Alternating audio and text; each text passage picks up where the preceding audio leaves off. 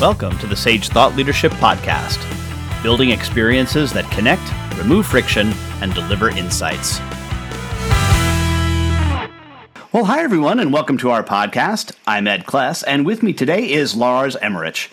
Lars is the author of the Sam Jameson and Peter Kittredge conspiracy thriller series, read by over 1 million thriller fans. Lars is an entrepreneur, investor, Bitcoin miner, and retired F 16 pilot who writes about good guys with a bad streak and bad guys with a few redeeming qualities. In 1994, a distinguished graduate of the U.S. Air Force, a Hertz Fellow, and a two time recipient of the Distinguished Flying Cross Medal for Valor in Combat, Lars brings a unique perspective to any discussion about literature, economics, and geopolitics. Welcome to the Sage Thought Leadership Podcast, Lars. Thank you, Ed. My pleasure. Well, first off, Lars, why do you do what you do? Well, I've done a lot of other stuff and I, I don't like it as well. I like what I do better now. I spend a lot of time uh, planes, trains, and automobiles going to various meetings.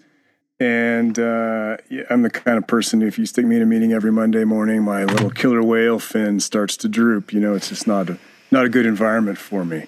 So I, at some point, decided to indulge my fantasies of becoming a, an author and a musician. And those two pursuits have occupied a, a good percentage of my time uh, since then. And you want to talk a little bit about the connection that you have between Bitcoin and macroeconomics?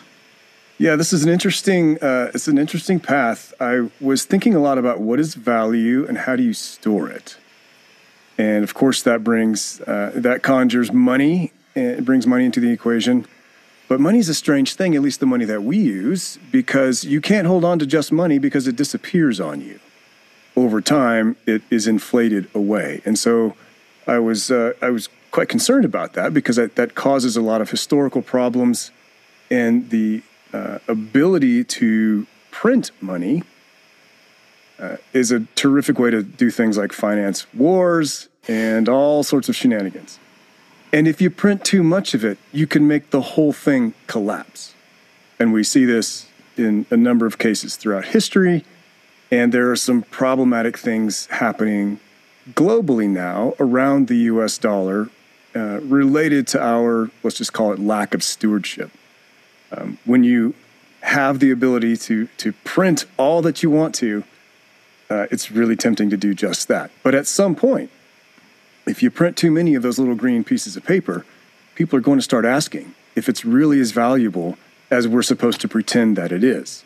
Of course, this is a problem, and this, um, when it goes far enough, this results in a crisis of confidence in the currency, and uh, that that's the end of empires, that's the end of countries, that's the end of governments, and that's a lot of hardship and poverty for for individuals.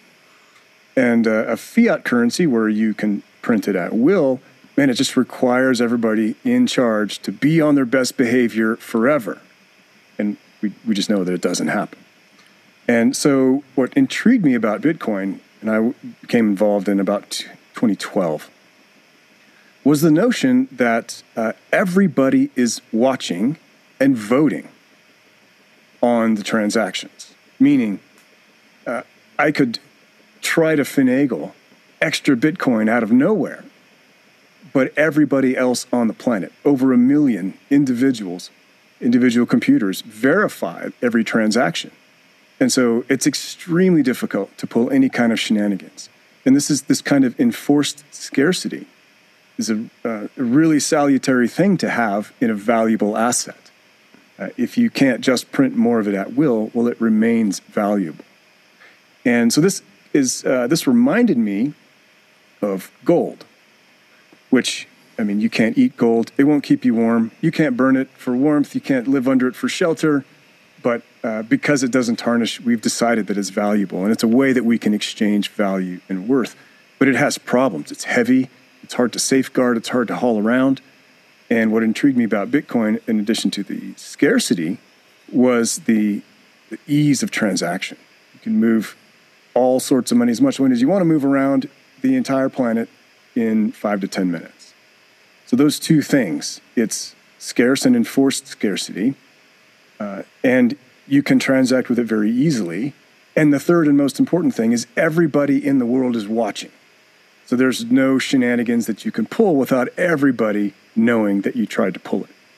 So this is a really interesting set of ingredients for an economic experiment. And I think it has potentially uh, incredibly beneficial side effects for the way that we're governed and the relationship of the individual to the state.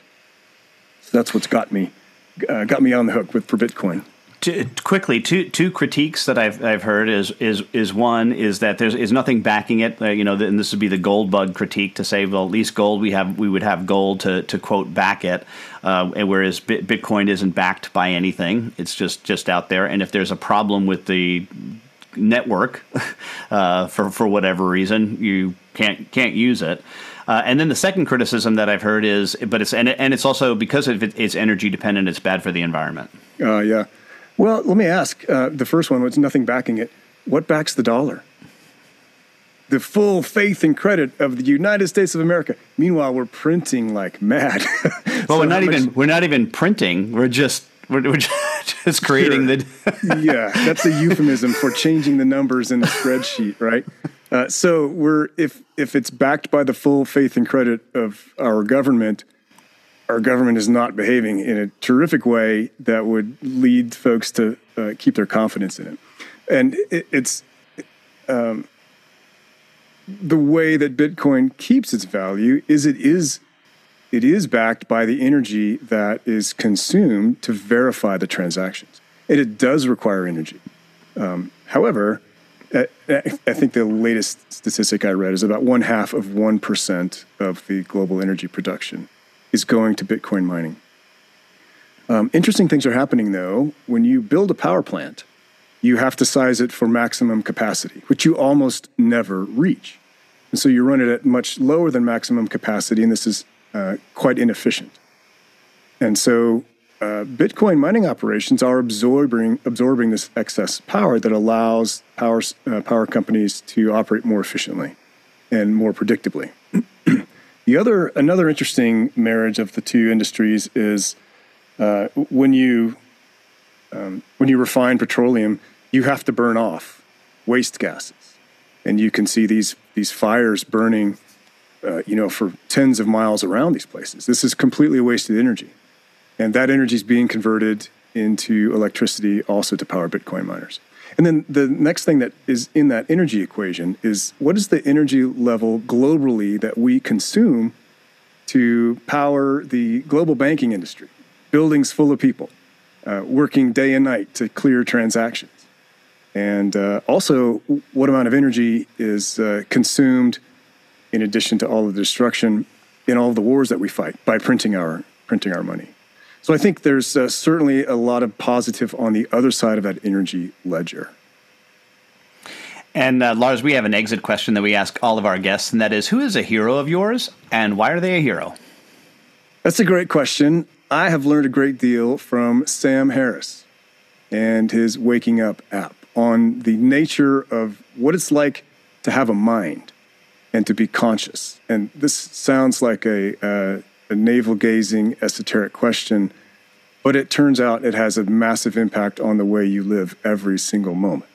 And once you discover that you can watch your thoughts and watch your emotions instead of being dragged along with them for the ride, uh, you know, you can find yourself a long way down a particular a particular track before you even know you've made the choice to go there. And so it's been extremely powerful to be able to start to look at and make choices around the thoughts and emotions that come up and then pass away. So I highly recommend, no affiliation, but I recommend uh, that line of thinking for lots of folks. All right. And lastly, Lars, how can somebody contact you? Head over to lars.buzz, L A R S dot B U Z Z. All right. Lars Emmerich, thanks so much for being a guest on the Sage Thought Leadership Podcast.